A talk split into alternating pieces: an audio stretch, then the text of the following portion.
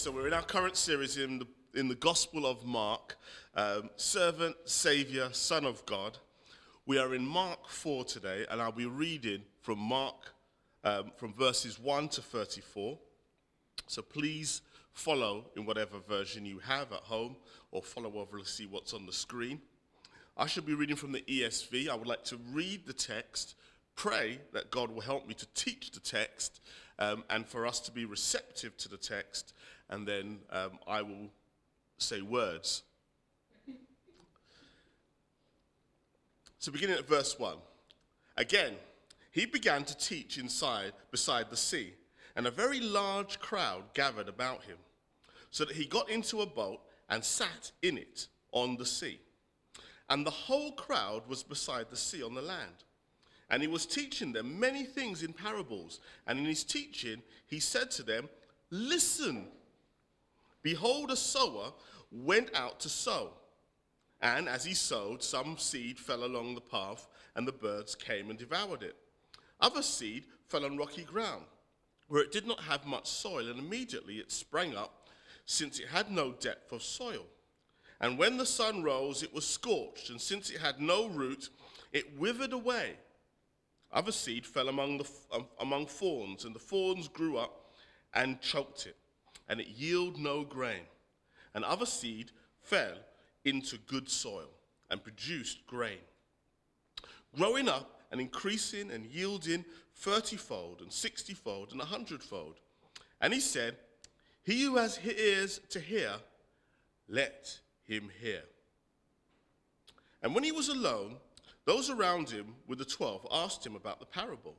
And he said to them, To you it has been given the secret of the kingdom of God, but for those outside, everything is in parables, so that they may indeed see but not perceive, and may indeed hear but not understand, lest they should turn and be forgiven. And he said to them, Do you not understand this parable? How then will you understand all the parables? The sower sows the word, and those and these are the ones along the path where the word is sown. And then and when they hear, Satan immediately comes and takes away the word that is sown in them. These are the ones sown on rocky ground. The ones who, when they hear the word, immediately receive it with joy and they have no root in themselves, but endure for a while, then when tribulations or persecutions arise on account of the word, immediately they fall away. The others are the ones sown among the thorns. These are those who hear the word, but the cares of the world and the deceitfulness of riches and the desires of other things enter in and choke the word, and it proves unfruitful. But those that were sown on the good soil are the ones who hear the word and accept it, and bear fruit thirtyfold and sixtyfold and a hundredfold. And he said to them, Is a lamp brought in and put under a basket or under a bed, and not on a stand?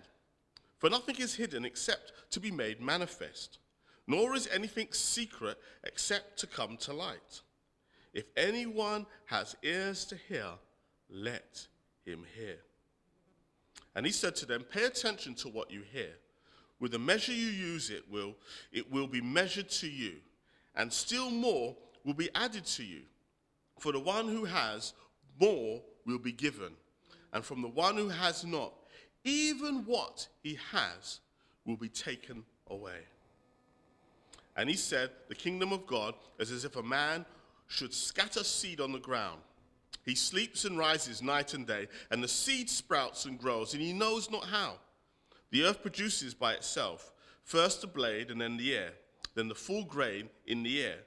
But when the grain is ripe, at once he puts in the sickle because the harvest has come. And he said, With what can we compare the kingdom of God? Or what parable shall we use for it? It is like a grain of mustard seed, which when sown on the ground is the smallest of all the seeds on the earth on earth. Yet when it is sown, it grows up and becomes larger than all the garden plants and puts out large branches so that the birds of the air can make nests in its shade. With many such parables, he spoke the word to them as they were able to hear it. He did not speak to them without a parable, but privately to his own disciples, he explained everything. This is the word of the Lord. Father, we are so grateful for your word.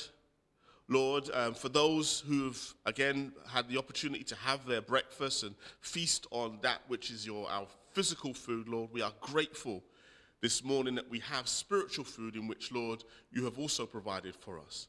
Daily, dear Lord God, like manna in the days of um, Moses and the Exodus. Lord, you have provided for your people that we may be nourished, dear Lord God, may be packed, and may be ready, Father, for the challenges of the world outside. We are so thankful that, Lord God, you've given us this word because, again, it is life to us, dear Lord Father, and things in which we can live by, Lord. But it's also, again, to understand that, Lord Father, that we don't merely have, as it were, to be conscious of the laws that we have within the land that we have, as thankful for them as we are.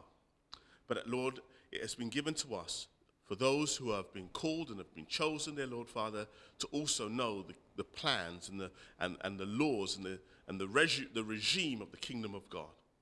And Father, for this we are thankful because, Lord, we can, as it were, prepare ourselves and prepare our hearts to live, Lord God, in accordance uh, with your kingdom. Because this we do, Lord God, not because we believe we, we um, are earning, as it were, our place in you but that, Lord God, we, we, we want to respond to the grace that has been given to us and live joyfully, dear Lord God, in the freedom you've given us as believers.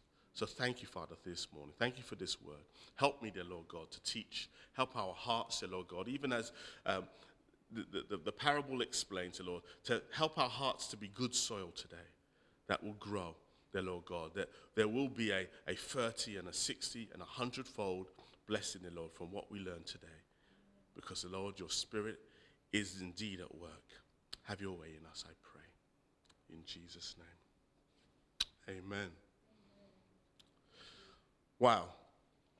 So, my title today is The Man Who Told Stories. The Man Who Told Stories. And like I said, I want to I wanna take a long run in because I believe that if I do the groundwork, it just makes the whole idea of looking at the text easier, putting out some things that hopefully will help us to understand what Jesus is doing here. So, why does Jesus tell stories? Well, the simplest answer to that is because we tell stories, isn't it? We live by stories. However, we do not often call them stories, as stories today have believe it or not, a pejorative term, a pejorative meaning of not being true. Stories are what we get in children's books, novels, movies, and in some people's mind, the Bible. What we get from the newspapers and, and acad- the, the, the, academy and their papers and all the rest of it are articles and exposes of facts, but not stories.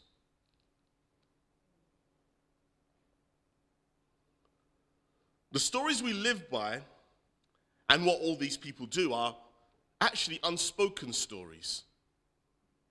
They're the narratives, the narrative filters in which we use to make sense and also add purpose to our lives. Within these narratives are a set of assumptions that create the values we cherish, and we hold the key to them. There are times when, you know, to kind of unpack this idea, where when you're sitting down with that morning coffee and that bacon butty, that it's not just merely food, but it's it's almost like the food of the gods. Because of the narrative you've made, you've been looking forward to it. There are times where that football game with the guys and with the boys is, is, is epic. It's more than what, and the sum total of its parts. It's, it's huge because of the narrative, because of how you've been looking up, looking forward to it. The same thing with the dinner party with the ladies. that you've been looking forward to. There are narratives in which we live by, and it's those stories in which I believe Jesus speaks to. Jesus now comes with his own stories, but these are not ordinary personal stories like our own, but myth busting mega narratives that reduce our assumptions, uh, redress our assumptions in the light of God's wisdom. So Jesus goes, Yeah, I, I, see the stories in which you live by. And so often, where you find that a, a parable comes from is, is from that place in which he knows what's going on in their minds. And so he speaks a parable in order to address those narratives in our mind, those prejudgments. So let's look at a couple of, of, of recontextualized examples of how Jesus uses parables to lift the lid on contemporary misconceptions or even prejudices. So before I even jump into text, I want to look at two parables within the Gospel of Luke.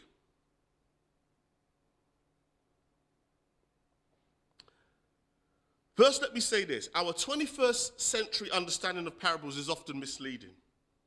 Thinking them as short stories with a spiritual meaning,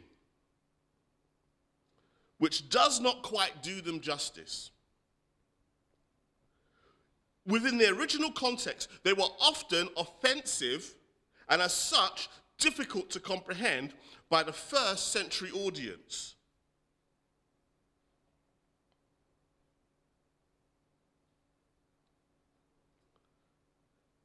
Let me take the first one the Good Samaritan.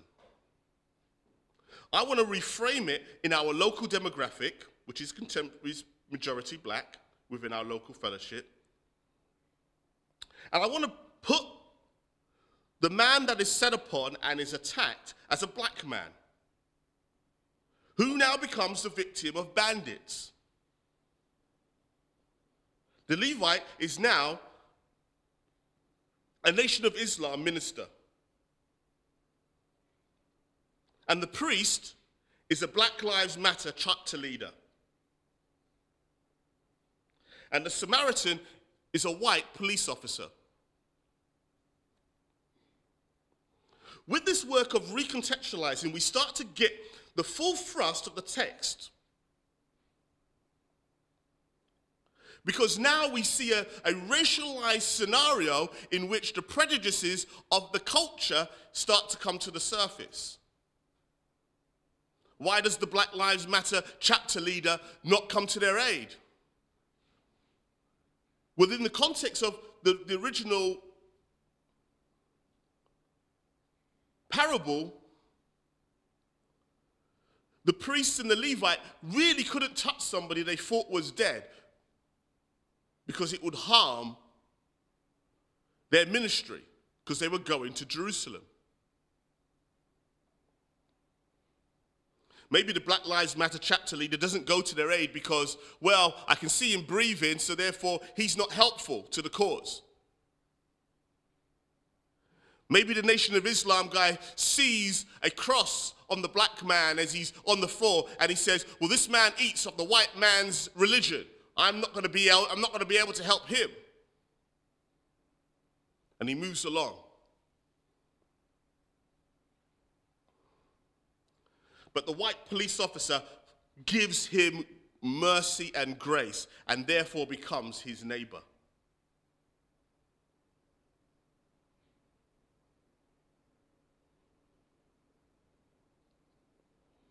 When you think about what this meant for the, the first century Jew,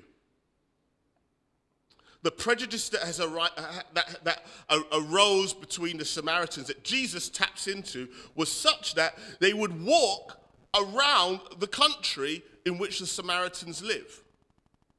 And as we've just been looking through the book of Ezra and Nehemiah, earlier this year, you suddenly see the fruits of where this bitterness is. For some 400 years, believe it or not, this resentment has been building because these Samaritans have done everything in their, in their power, it would seem, to oppress Jewish, the Jewish nation.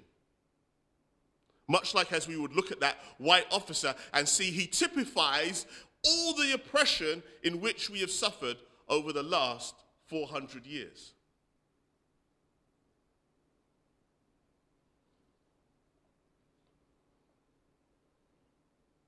Let me now skip to the prodigal son as another case in point.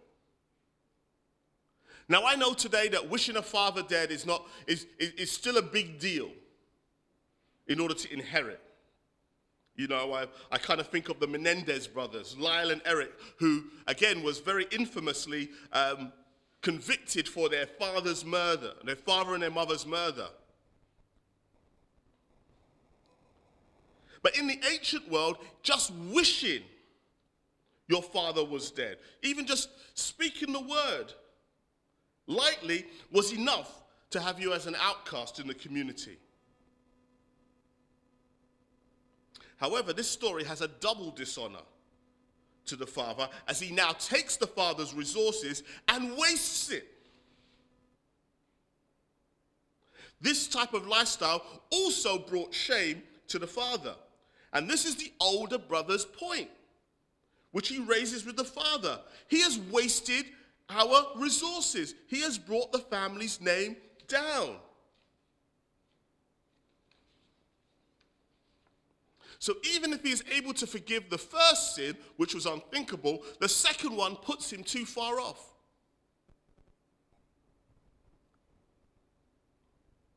So let's recontextualize this for today and say that the, that, that, that the son was found guilty of sexual offenses against minors. Something that we really despise. How do you welcome a person like this back into your home even when fully repentant? Now, your minds are starting to wrestle with the cognitive dissonance that challenge, that, no, I can't quite perceive this, and it's that wrestling in your mind. Oh, it's a sticky point.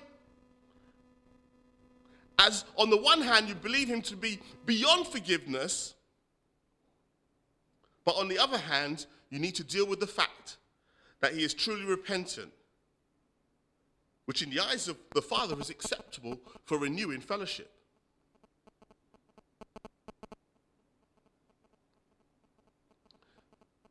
So we might think of it in, a, in our times where, well, we'll come and we'll allow him back in, but let's restrict his access. Let's give him the minimal. But the father gives him a party. Everyone's brought in to the point where the older son says, You've never even done anything like that, even for me.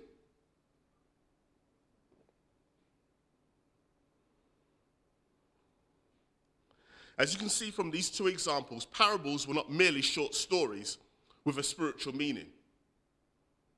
They were critiques on the cultural biases and the blind spots of the current age. In the Good Samaritan, Jesus is challenging their so called well justified racism. In the prodigal son, Jesus is challenging their cultural hierarchy of sins and the limits in which they've placed on forgiveness. The father, in forgiving the son and allowing him back into the house, runs the risk of being put down by the community for condoning sin. And this is exactly what the Pharisees' point was with Jesus. You're condoning sin, you're soft on sin. In other words, Jesus is challenging our view that God needs to be rescued from his reckless policy of forgiveness. Because we are like the older brother, we see more clearly that you can't really do that.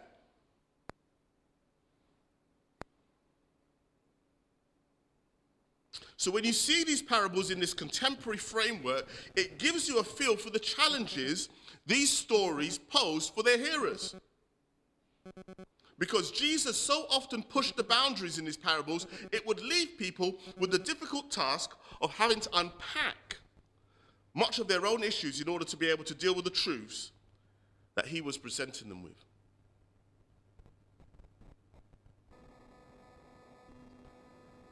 much like putting new wine into new wineskins, comes to mind here. With our old, raggedy selves trying to receive the new truths, the new wine of God's gospel through Jesus Christ, we would explode because our old, saggy, dry up wineskins can't handle it. The only hope we have is an Ezekiel hope, a new heart made of flesh. One that's able to expand and grow with the new values of the kingdom.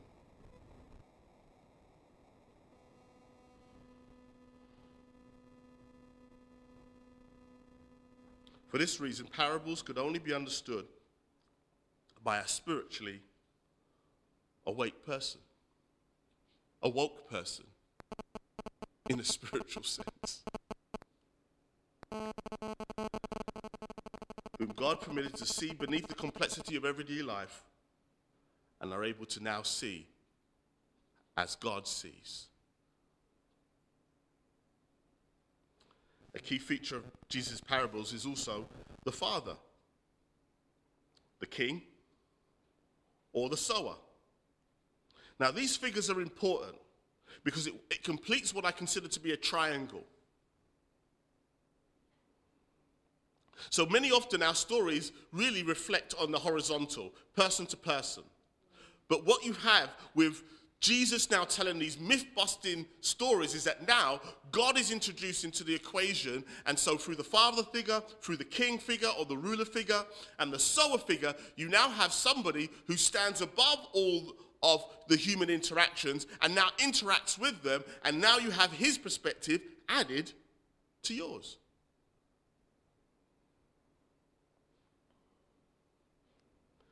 So, what you have is a new perspective when you have the God figure introduced into the, sto- the way that you tell stories. So, what about the issue of concealment as a function of parables? Well, you know, well, they're not supposed to be understood, right? The way in which the kingdom of God functions is often directly different to how the kingdoms of the world operate. Therefore, the way the kingdom becomes concealed is because people are resistant and not subject to the work of the Holy Spirit, to thinking within the parameters of the kingdom of God. As the culture drifts further and further away from the biblical worldview, you start to notice that they start to wrestle with the morality of the Bible. It starts strange enough by just thinking that you know, those Christians are, you know, they're strange. They're, you know, the, the, the, the morality of the Bible is, is strange and quirky. But as they drift further and further along, they even start to frame the morality of the Bible as evil.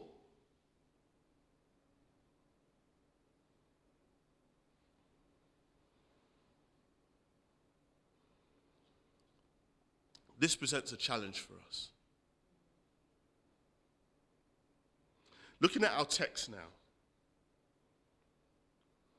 So, why does Mark now go into a section about how Jesus told parables? Well, in Mark's presentation of Jesus, so this is, again, as we've, we've established from chapter 1, Mark is making a presentation of Jesus in which he is there to give the evidence that should be convincing for any Jew and hopefully for any non Jew, any Gentile, to be convinced that this is a man whom we ought to put our confidence in, a God in whom we can trust. And so now he is given the evidence of Jesus' wisdom and teaching. No Messiah would be worth his salt if he was not able to surpass the abilities of past leaders of Israel. So the teaching of Jesus surpasses that of Moses, as he's able to nuance the law and make applications in his ways that he could not. He's greater than Moses.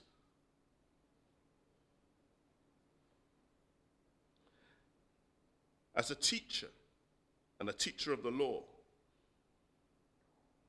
Jesus is also wiser than Solomon in that he can model the good life in a way, in the way that he lived.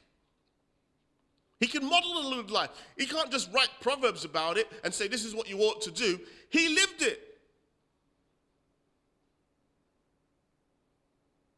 Unlike him, who succumbed to evil and followed the seductress woman in which he spoke so often about.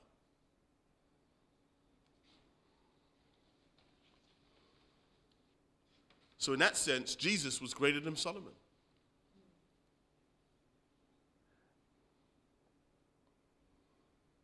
So, looking at these breakdowns, I'm, I'm not going to go so much into the details of what happens in each of these parables because I think, again, we are starting to see what those paradigms what the paradigm is. It helps us to understand how we, we, we understand it. Like a paradigm is, is a method of what I've just done in the introduction of how we can look at the text um, with that filter and start to see how these things were challenging. So, in the first section, the parable of the sower, so often called the parable of the sower, but again, it's, or the, you know, but realistically, as people say, it's about the four soils or the four, the four seeds in four different particular grounds. And it would appear that Jesus is likening the field to the human heart. In that they are in varying, that they are in varying degrees of receptivity. This can be contrasted with verses 26 to 29, where Jesus emphasizes that the mystery of why a seed grows or how a seed grows. It's something beyond human comprehension. The farmer is, you know, is sleeping in illustration, but we must not take this to mean that he is beyond his level of, that all the seed growing is beyond our level of cognition, our, our thinking mind. This challenges the assumption that ultimately, um, if the message is right, then ultimately everyone will receive it.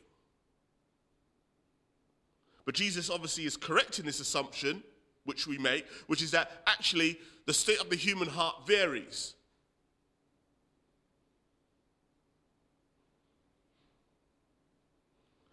Therefore, the potential for growth lies with God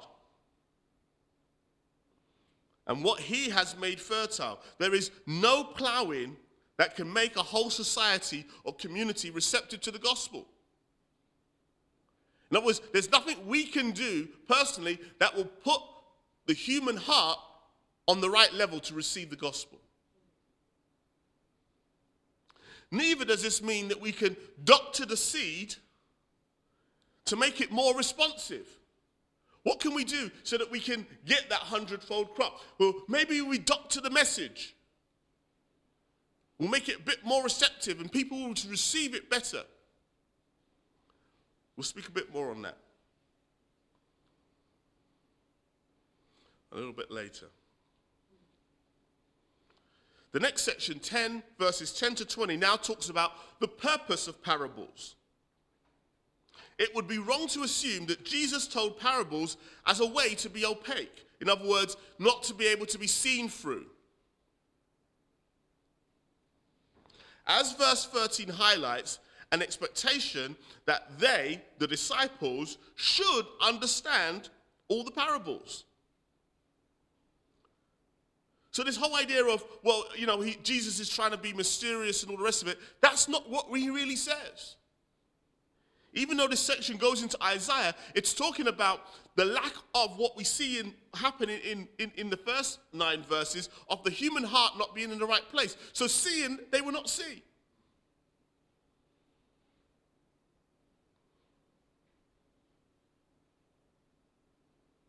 So Jesus is not trying to not be under, misunderstood.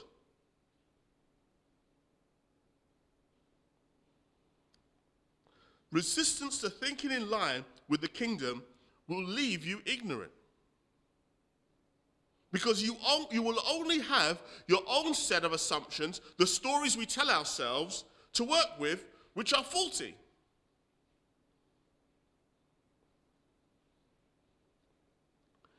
For this reason, we need to strive to have a kingdom minded world view. Or we will fail to understand the Bible. One thing of note in the way Jesus unpacks the parables to the par- disciples is that he puts no blame on the seed for not being successful. This helps us today because we are likewise preaching, if we are preaching a faithful message of the gospel and people are unable to receive it because of the state of their hearts, then it makes no sense tampering with the seed in order to make it more fertile. Maybe they will receive it if there's no original sin. Maybe if I respect the fact that they're good people. They're made in the image of God. We can say that, but it's not the whole truth about who they are. Maybe they will receive it if I promise it will make their problems go away. You know, that makeover gospel. Jesus, Jesus is your makeover like a gut kwan. Change you, transform you, and see, you know, this is, you, you be a new you.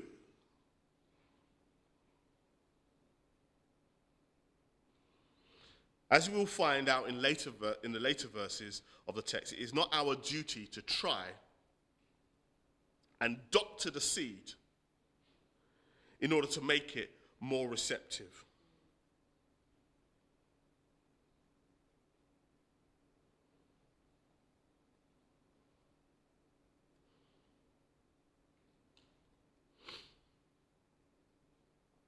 The next section, a lamp under a basket, the 21 to 25.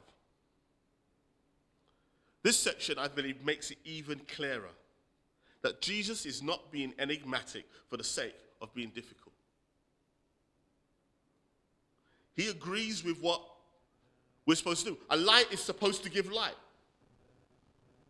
He's not the Riddler. You know, that, that villain from Batman, those of you familiar with this, who, who, who, who is nauseating. He doesn't want to be understood. He wants you to kind of dig deep and try to think, oh, I wonder what he means. He's not that character. Riddle me this, riddle me that. He is not the riddler. The light of the gospel is for the purpose of bringing light to people as light bulbs are created for the purpose of bringing light into dark places. It, it can only but give light. You don't put it under the bed. You put it on a stand. You want it to be seen. It's, it's not, oh, I'm trying to do it. The warning then goes out that if the gospel is not bringing light into your life, then it's because you're going blind. I think John 9 brings this out very well. For those of you familiar with John 9, uh, again, it's, it's that picture of a man who is blind from birth. And as he's interacting with Jesus, Jesus cures his blindness and at the same time is giving him the gospel. He receives the witness of Jesus on the basis that no one can do what he has done unless he was sent by God. The blind man then becomes a foil, a, a, a, a contrasting character to the Pharisees who claim to see.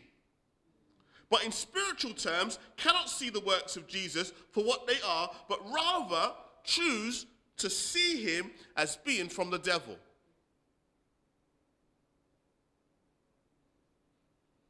Unwilling to see Jesus as the light of the gospel presents it presents to them to choose to rely on their own faulty mental faculties. And so the only assumption they can make is that he is a devil.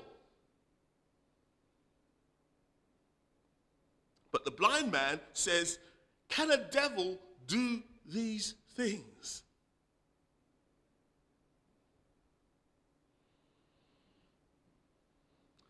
As such, the Pharisees then become blind from a spiritual perspective. The light of the gospel is shining brightly in John 9. He is, Jesus is not being opaque. He's, he's doing stuff the Messiah can only do, the Messiah from God can only do, but because of the faultiness of their assumptions, they can only see him as a devil.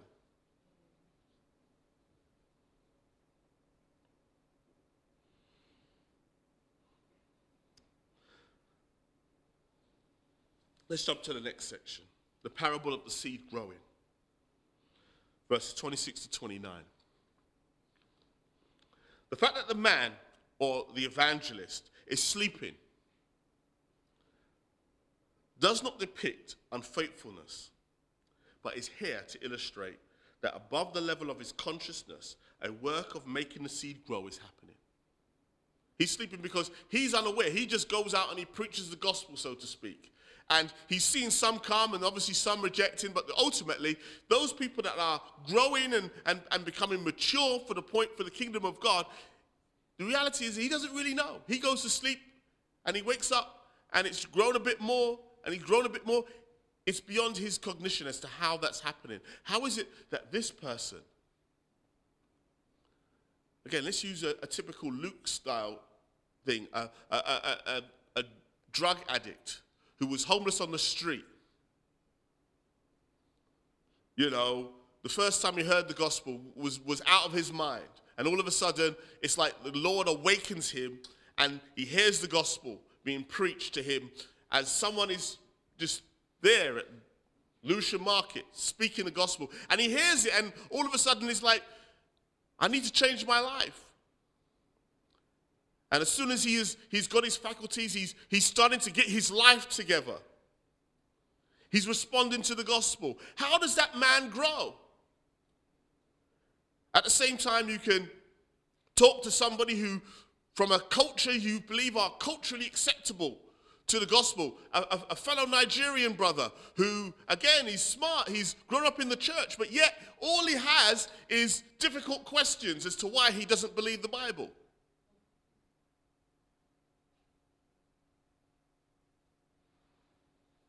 Why he's moved on.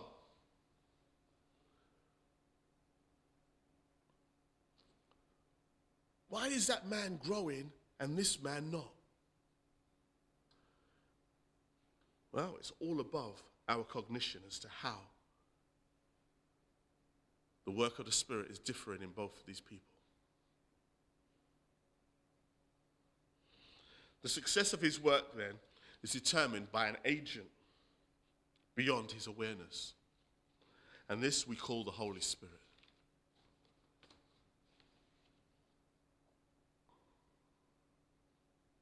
And the work of the Spirit. We have another example, another parable in the parable of the mustard seed in verses 30 to 32. This final parable helps to set expectations high, but it does so by grounding it in humility.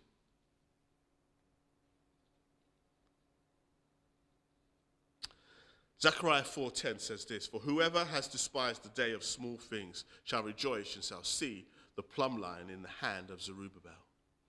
Again, this is the context of Zerubbabel. One, the first, again, we've, been dealing with Ezra and Nehemiah. Before even Ezra and Nehemiah even came anywhere near um, Jerusalem, Zerubbabel was there. So Zerubbabel only saw literally rubble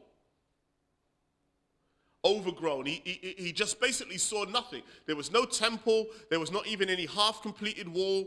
All there was was basically the desolation from 70 years previous when Nebuchadnezzar had razed the city to the ground and obviously all the growth and no doubt having to chase away wild dogs, chase away wild animals, and all the rest of it. So he saw hopelessness. And so the context of this is that you will see this become an effective work. The plumb line suggesting building. You will see this change. You will start to see this area recultivated to now support life. The kingdom of God, in which the parables are about, is not to be despised because it is currently small in its scale.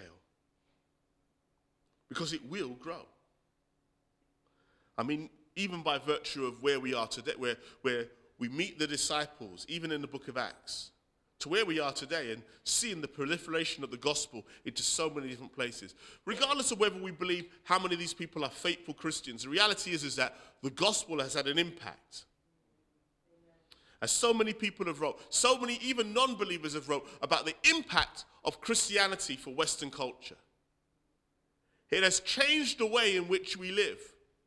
It has created a place, he said, if we, if we were left to paganism, it would not have created what we see around us today. It would not have created the laws in which we have today. And these are non Christian writers, historians who would write about the impact of Christianity on Western culture. We are living in the days of big things. It's not the kingdom of God as it will be, but we are starting to see what the kingdom of God can do even as we look around us.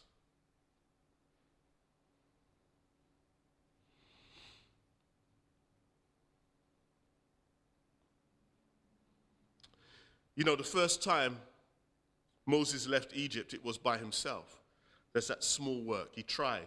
The only person he could get out of Egypt was himself. And he went away and then he grew, became a better man, the man God needed him to be, and he goes back and he leaves with a multitude. There's your mustard seed. The kingdom of God grows. But we also see this in its final phase of the kingdom of God in, in the book of Daniel. And there's a great promise. I want to read this section from the book of Daniel, Daniel 2, verses 31 to 35. And this is Daniel explaining to King Nebuchadnezzar the dream in which he saw. And he says this to the king, in, in, in, you know, and he finally, God finally reveals the dream and he's able to present this dream and, and, and unpack it to Nebuchadnezzar. And he says this You saw, O king, and behold, a great image. This image, mighty and of exceeding brightness, stood before you, and its appearance was frightening. The head of the image was of fine gold its chest and arms of silver, its middle and thighs of bronze, its legs of iron, its feet partly of iron and partly of clay. As you looked, a stone was cut out by no human hand, and it struck the image on its feet.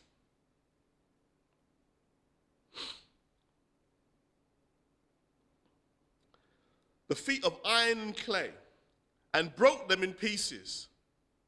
Then the iron and clay and the bronze and the silver and the gold and all together were broken in pieces and became like the chaff of the summer threshing floors. That's the kingdoms of the kingdoms of this world disappearing and going away into the in, in, into the I guess into the history books. And the wind carried them away, so that no trace of them could be found. Well, I guess they won't even be in the history books, right?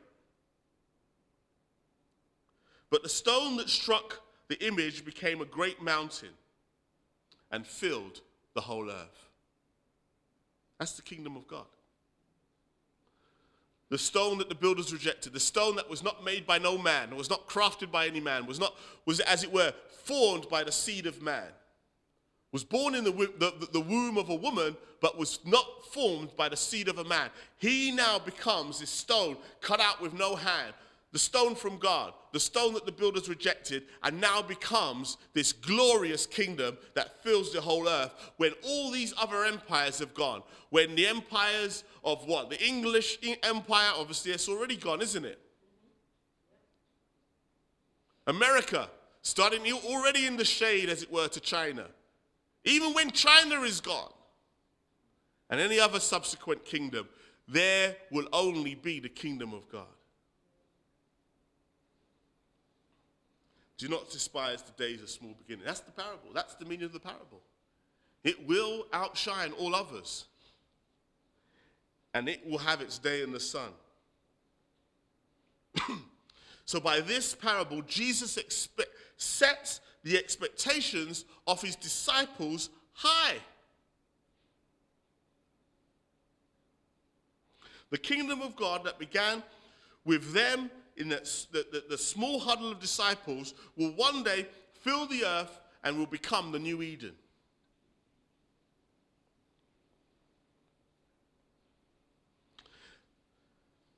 I want to spend a little bit of time on this final editorial note that we see in the final verses, verses 33 and 34. And it's important because I want to make a big pitch here, which I think that we should not overlook. We must not skip over the final editorial note because it addresses what I believe to be a big issue in the modern church. If most of us are honest, the Bible, on a whole, is still something of a parable to us. We read it in English translations, but we really don't know how to unpack it.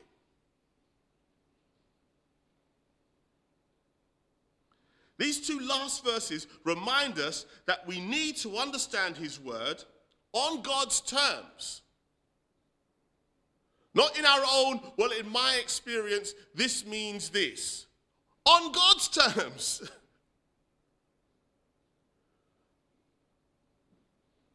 There's nothing that jars biblical teachers more than, well, in my experience, this means this. Really? And how do you know you're right?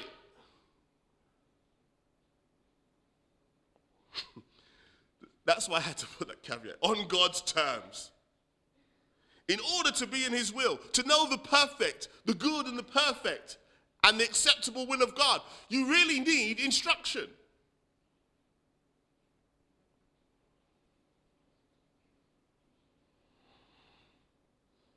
And I know some people will come, oh, yeah, I only need the Spirit of God to teach me. Well, you know what the apostles also said? There are many spirits in the world. you better believe it. There are many spirits in the world, in the world. And if you, if, if you could leave it down to that, Jesus would have just stayed in heaven and just said, let the Spirit teach them. The Spirit does indeed teach us. But he also leaves us a breadcrumb trail to make sure we're on the right track.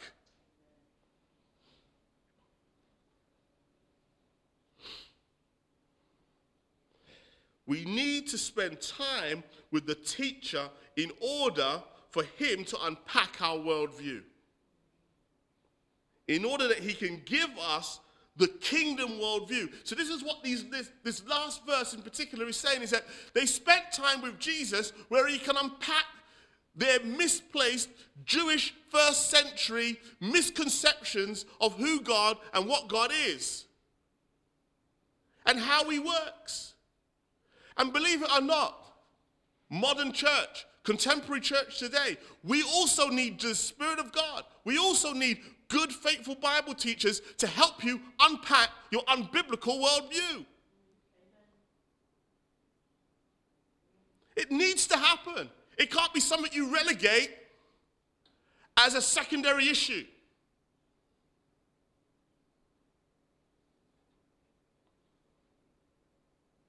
It is not enough to sit and hear from afar. I'm, I'm, I'm, I'm, at least I'm listening to the Sunday teaching. There is much that happens in my head when I teach, I know for every other teacher here, that you can't really unpack here. I am just giving you the highlights.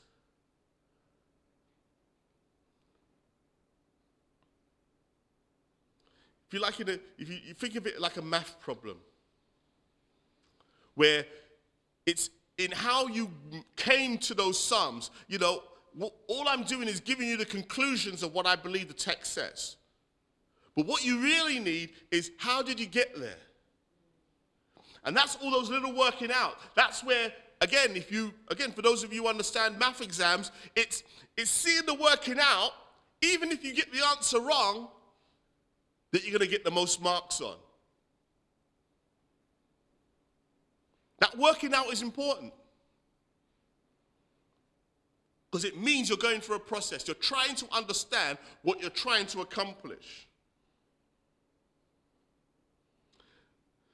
For this reason, we need to draw near and be taught how to think in the values of the kingdom of God.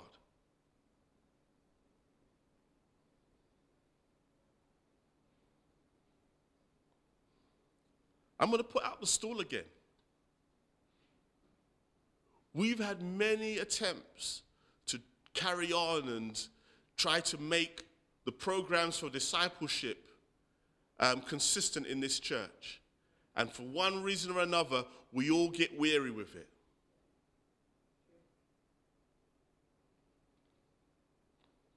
We've set up Bible studies. We've set up community groups. These are discipleship programs. They're not optional. If your week is busy, find ways to be discipled.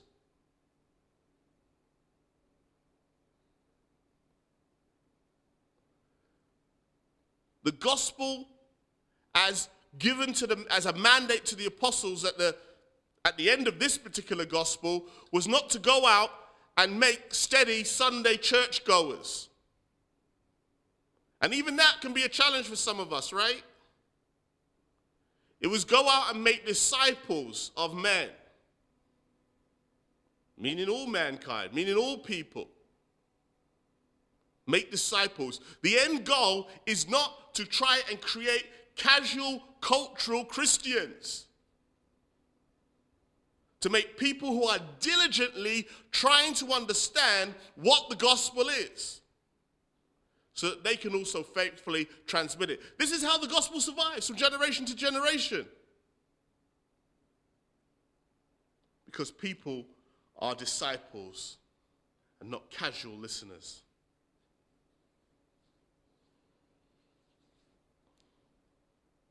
Application wise, where do we go from here? Well, let's say this on a horizontal level, person to person, we have learned to listen to each other's stories.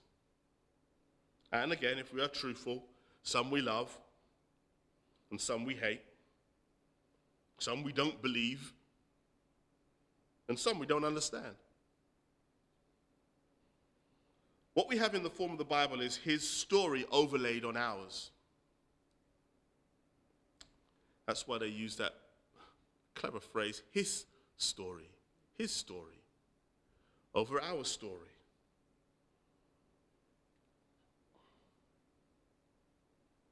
In a way, you can say that the Bible is a parable that appears to be a riddle. A riddle to many, but clarity to many others. On a subjective level, our stories can be very important to us, but it's only when you place it into the objective reality of God's story that we get a fuller understanding of our own. We may be helpful to see our stories and, um, and a collection of life experiences as an excursus. An excursus is a, is a digression or an incidental excur- um, excursion as in a narrative where, where something goes off on another tangent. In this sense, a digression need not mean something unrelated. Something unrelated to the main point of a narrative. Most often, they are used by the authors because they will help the overall flow of the story. Providing and this is the, this is the clause, providing that the digression comes back and links into the main story. Our stories, our personal journeys are not pointless. They're not meaningless. I'm not here saying to you, well, you know what, you need to get over yourself. Our subjective realities are important because that's how we live, that's how we understand. But if you want to understand all the difficulties, the highs and the lows of your life, you really need God's story overlaid on yours in order for you to make sense. Lest you become bitter.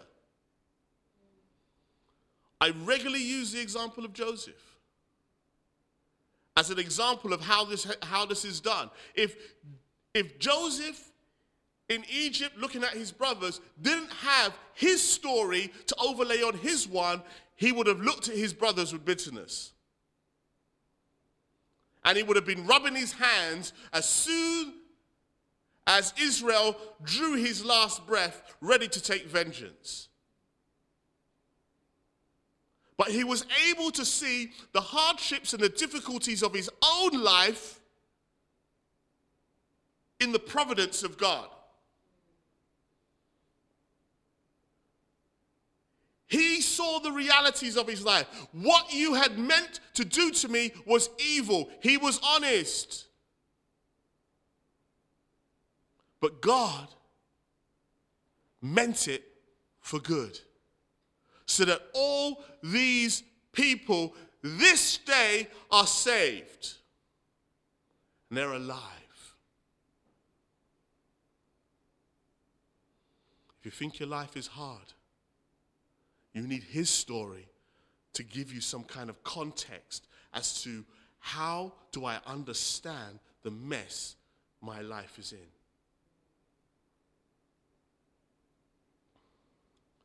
Sometimes the way Christians talk, it's like they don't even believe in Romans 8:28. I'm going to be honest with you. All things will indeed work together for good for them that love the Lord and are called according to his purpose. We need his story over ours. So that we have a context. Like I said, our lives are just excursuses from the main point. But if we bring it back to him, we will understand our own stories fully in his. Mark quotes from Isaiah, and I would like to quote from Isaiah as well, just to clarify my point today as I wind up. I want to read from Isaiah 53 1 to 6. Who has believed what, the, what he has heard from us? Or I like the old King James. Who has believed our report? And to whom has the arm of the Lord been revealed? For he grew up before him like a young plant and like a root out of dry ground. He had no form or majesty that we should look at him, and no beauty that we should desire him. He was despised and rejected by men, a man of sorrow and acquainted with grief, and as one from whom men hid their faces. He was despised, and, he was, and we esteemed him not. Surely he has borne our griefs and carried our sorrows. Yet we esteemed him stricken by God, stricken, smitten by God, and afflicted. But he was pierced for our transgressions, he was crushed for our iniquities. Upon him was the chastisement that brought us peace. And with his wounds, we are healed. All we, like sheep, in our own excursus have gone astray. We have turned everyone to his own way, and the Lord has laid on him the iniquity of us all. If we reject God's story in favor of one of our own, then we will suffer the burden of being lost in our own story a story that will eventually, as you get older, Lord grant your life will seem more and more and more and less meaningless. Unless you find that in Him we live and move and have our being. Let's pray. Father, we have um, we have come to your word, hopefully humbly hopefully as good soil, hopefully as people who are willing to respond to the call to understand our stories in the context of your story.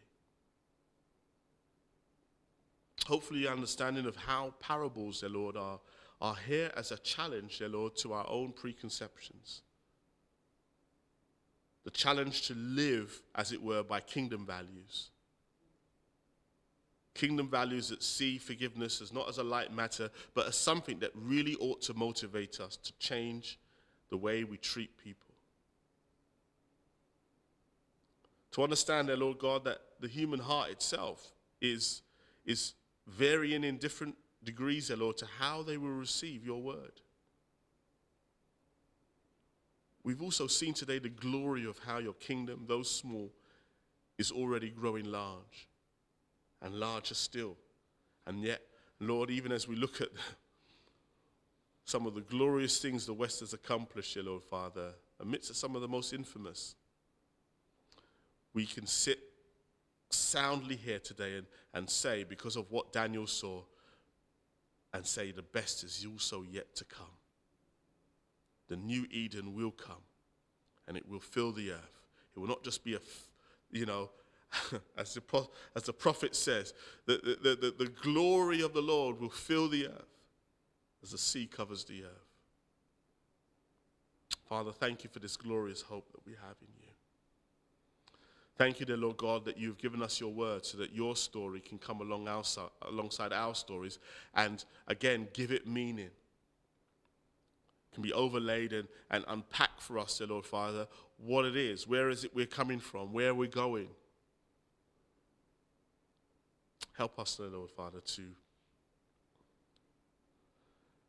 to respond to that story. Even that story, that, that report that Isaiah speaks about of who would receive this Savior. All of our iniquity has been laid upon him. Help us, dear Lord Father, to respond to it, to know that there is an answer. Lord, not just merely for an answer to the wickedness out there, which we can so easily see, but also the wickedness that lies within us. Though we are, we are the image of God, Lord, yet we have indeed all gone astray. Help us, O Lord Father. Help any that would need to respond to this message as, as true believers today. Let them to do, help them to do so because you are faithful. And Lord, you said the place is, the field is white unto harvest. Help us to continue to preach the gospel faithfully. Lord, knowing that, Lord, there is indeed a crop out there. Thank you, Father. In Jesus' name. Amen.